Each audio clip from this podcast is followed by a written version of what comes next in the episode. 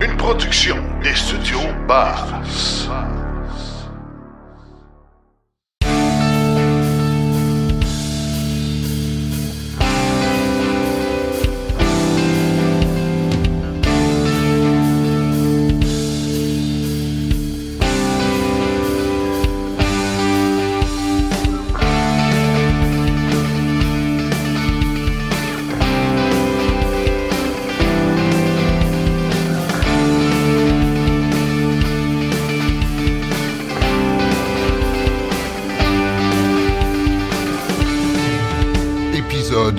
Série. Alors, me voilà en compagnie de Daniel Breton. Bonjour, Daniel. Bonjour.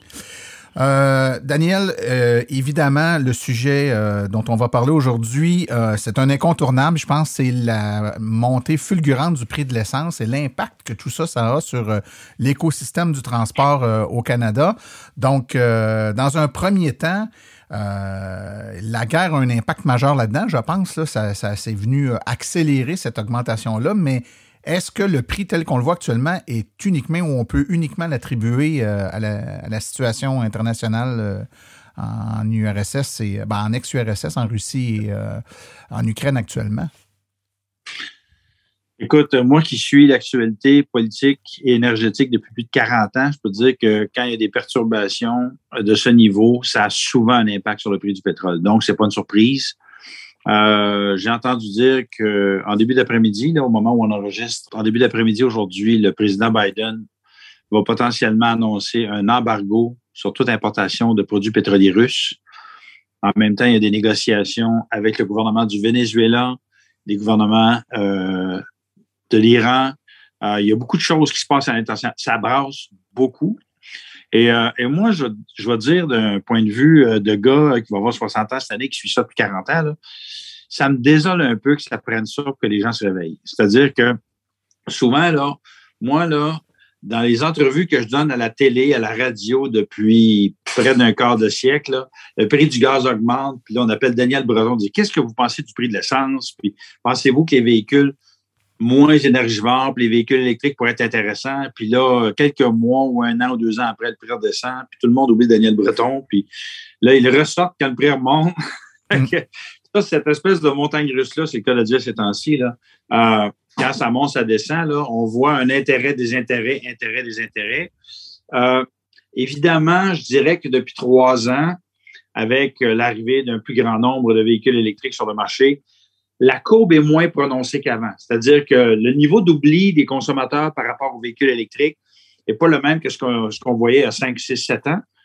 Mais il y a quand même une incidence réelle, le prix du pétrole avec l'intérêt pour les véhicules ouais. électriques. Puis, mais d'un autre côté, euh, Daniel, puis tu me diras si je me trompe, moi j'ai un peu l'impression qu'on vit le syndrome là, de la grenouille qu'on qu met dans l'eau chaude, puis on monte l'eau tranquillement. C'est-à-dire que il y a quelques années, les gens disaient le, le, le le seuil, ça va être une pièce. Quand l'électricité va arriver à un dollar, pas l'électricité, mais l'essence va arriver à un dollar, les gens vont vraiment faire le saut. C'est sûr que quand ça a monté en haut d'un dollar, il y a eu une petite, euh, une petite vague de gens qui ont dit Ouais, là, c'est le temps. Mais tranquillement, pas vite, on s'engourdit, on s'habitue, puis on retombe dans le confort. Là, c'était un dollar cinquante. Là, on est rendu à deux dollars. Mais où est-ce que ça va arrêter? C'est comme si ce, fardeau-là, euh, on le ressent pendant quelques temps, puis on s'y habitue, puis on organise notre vie en entour. Mais à un moment donné, moi, j'entendais pour la première fois cette semaine des gens qui travaillent dans l'industrie du taxi, etc., dire moi, là, financièrement, je n'arrive plus. Là. Ça ne marche pas. Le manque à gagner est trop grand. Est-ce qu'on a atteint un vrai point cette fois-là où c'est pas juste que ça écœure de payer cher, c'est qu'on n'a même plus les moyens de le payer? C'est une excellente question. Écoute, euh, moi, moi, justement, comme je te disais, là, moi, j'ai vu ça, des choses comme ça dans le passé. Je me souviens, en juillet 2007, le prix du litre était passé de 98 cents à 1,15 à peu près. Et là, les gens, là, tu sais, là, tu vois les, les, les, caméras de télé qui se braquent sur les gens à la pompe. Puis là, les gens disent, ah, c'était écœurant, puis ça n'a pas de bon sens, puis blablabla. Et le ministre de l'Énergie et des Ressources naturelles de l'époque, OK, qui était Claude Bachand, qui est décédé aujourd'hui, avait dit à ce moment-là, je donne 24 heures aux pétrolières pour s'expliquer sur, sur cette hausse inattendue du prix du pétrole. Fait que ça fait euh, 15 ans, ils n'ont toujours pas répondu. euh, Fait que, ça, moi, ce que je vois, là, ces gens-là qui disent, là, j'ai plus les moyens. Puis les chauffeurs de taxi, il y en a beaucoup de chauffeurs de taxi qui sont passés au taxi hybride ou au taxi électrique. D'autant plus qu'il y a des programmes intéressants par rapport au taxi électrique. Bon, il y a un des programmes, celui du gouvernement du Québec, qui a été arrêté depuis quelques mois. Mais pour un chauffeur de taxi, l'équation est facile à faire. Je veux dire, il n'y a, à mon avis, plus aucune raison logique de toujours se promener en taxi à essence. Ça, c'est clair. Et ça, c'est démontré depuis un bon bout de temps déjà. Pour monsieur, madame, tout le monde, moi, je trouve que ces temps-ci, euh, il y a plusieurs, euh, comment dirais-je, perceptions de la part des gens, c'est-à-dire, oui, je suis tanné, on en a marre d'être dépendant du prix du pétrole à ce point-là, donc on va s'acheter un véhicule électrique, puis là, ils se retrouvent coincés parce qu'il n'y a pas de véhicule électrique à vendre. tu sais, c'est trois mois, six mois, un an, 18 mois. J'ai même vu deux ans d'attente pour des véhicules électriques. Ce qui fait que, comme tu le sais, moi, je suis sorti à de nombreuses reprises depuis quelques semaines pour dire au gouvernement du Québec, oui, on a une loi zéro émission, la loi est beaucoup trop laxiste. Ça fait en sorte que les constructeurs automobiles ont accumulé tellement de crédits qu'ils n'ont même pas besoin de vendre de véhicules électriques cette année pour atteindre leurs objectifs. Et là, quand on parle de ce qui est en train de se discuter pour la loi zéro émission 2025 à 2035, ben, le gouvernement, dans ses propres documents, dit que la loi zéro émission, dans le fond, à cause de l'accumulation des crédits, il n'y aura pas vraiment de pression d'ici 2029. Mais 2029, c'est dans sept ans. Ça veut dire que pendant sept ans, on pourrait se retrouver à devoir attendre plusieurs mois, voire plus d'un an pour la plupart des modèles disponibles, ce qui est complètement inacceptable, aussi bien d'un point de vue écologique, parce que là, tu sais, tout le monde parle du prix de l'essence, là, mais une affaire qui est comme un peu passant sous du radar il y a quelques jours à peine, c'est le dernier rapport du GIEC qui disait on s'en va vraiment dans la mauvaise direction, puis on y va plus vite que ça qu'on s'attendait.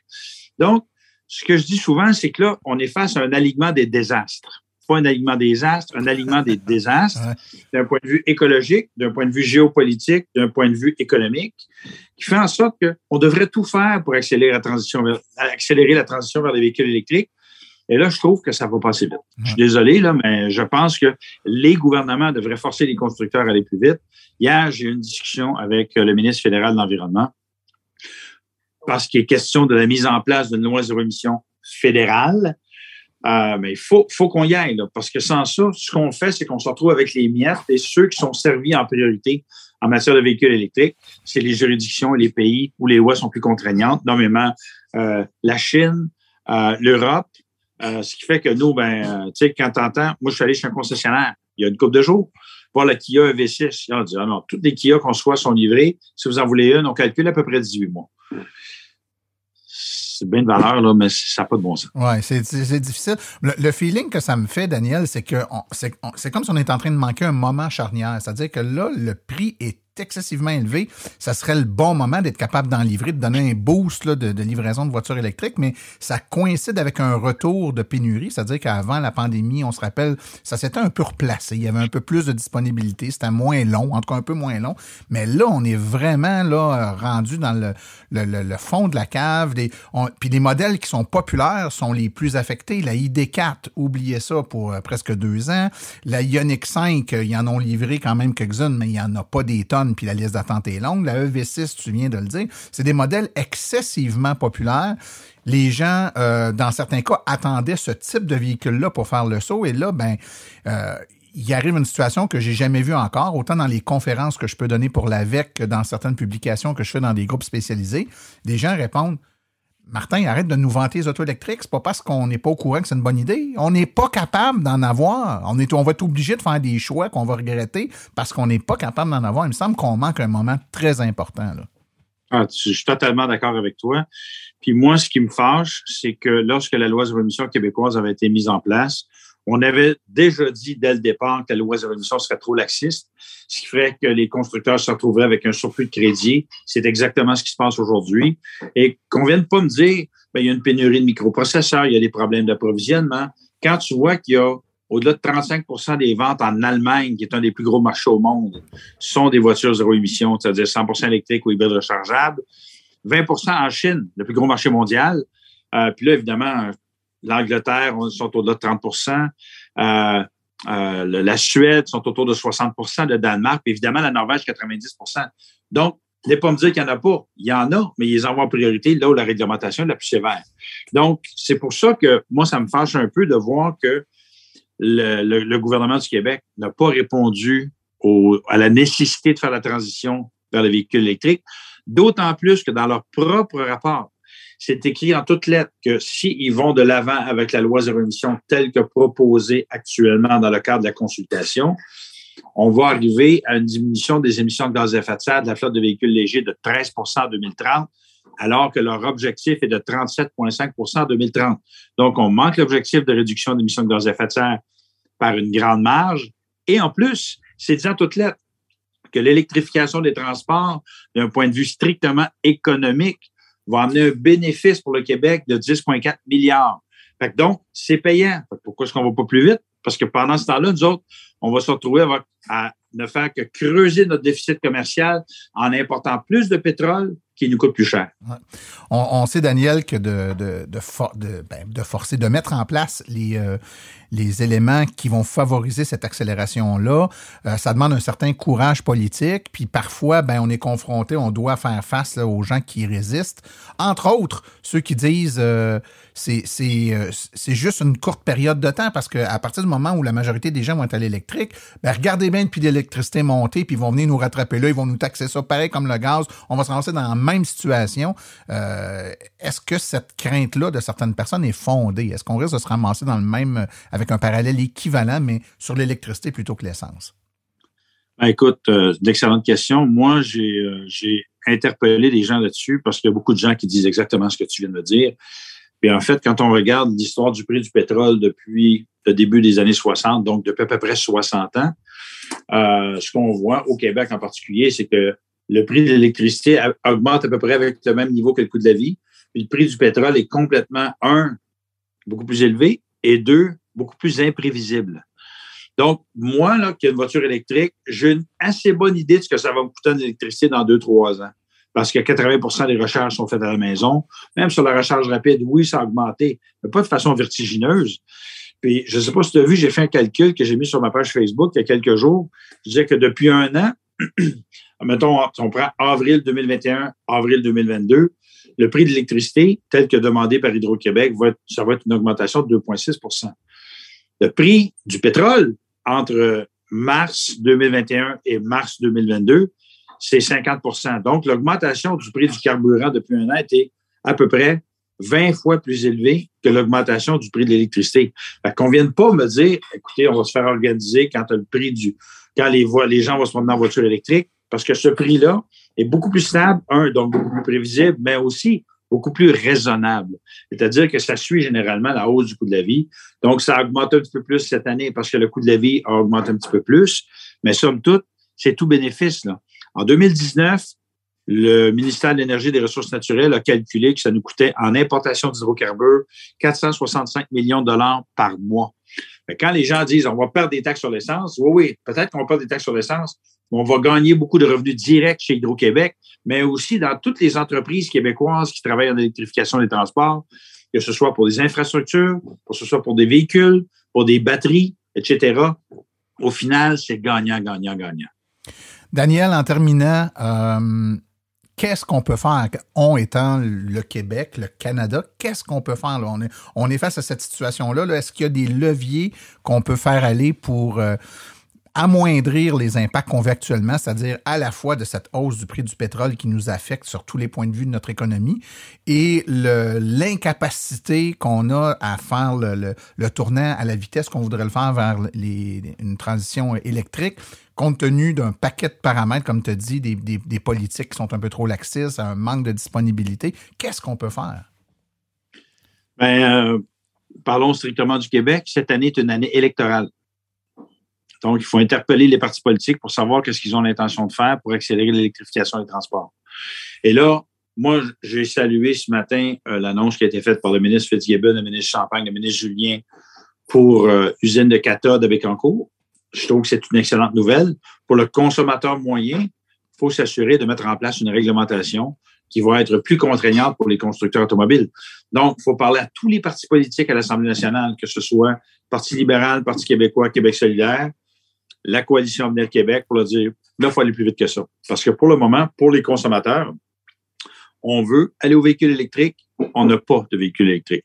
Donc, il faut vraiment que les citoyens interpellent les partis politiques à la veille de cette campagne électorale. Moi, je pense que c'est une chose importante. Ensuite de ça, évidemment, euh, c'est d'essayer de gérer ces déplacements de façon plus, comment dirais-je, planifiée. Euh, L'auto solo, je pense pas que c'est une bien bonne idée euh, en 2022.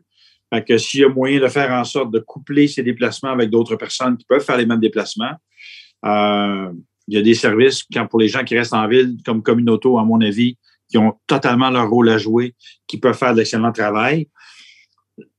le printemps arrive, vous finissez par arriver, là, je veux dire, euh, tu sais, de transport actif, toujours très utile. Puis, euh, à part ça, ben écoutez, euh, je vous dirais, euh, mettez votre nom sur une voiture électrique maintenant. Même si ça n'arrive pas tout de suite, au moins vous serez prêt. Et quand le prix de l'essence va redescendre, parce qu'il va redescendre temporairement, j'en suis persuadé, là, ben, au moins vous aurez fait, vous aurez posé de bons gestes quand le véhicule vous aurez, va arriver. Vous allez pouvoir faire la transition vers le véhicule électrique, qui est à attendre un peu. Et puis, dites-vous bien une chose. Ce qui descend, ce qui monte redescend, mais ce qui descend remonte. Ça veut dire que le prix du pétrole va redescendre, mais il va finir par remonter aussi.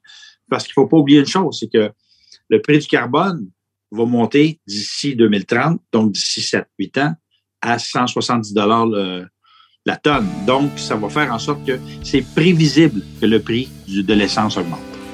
Tout à fait. Ben, Daniel Breton, président directeur général de Mobilité électrique Canada, merci beaucoup pour euh, la disponibilité aujourd'hui. Merci. Bye bye, Martin.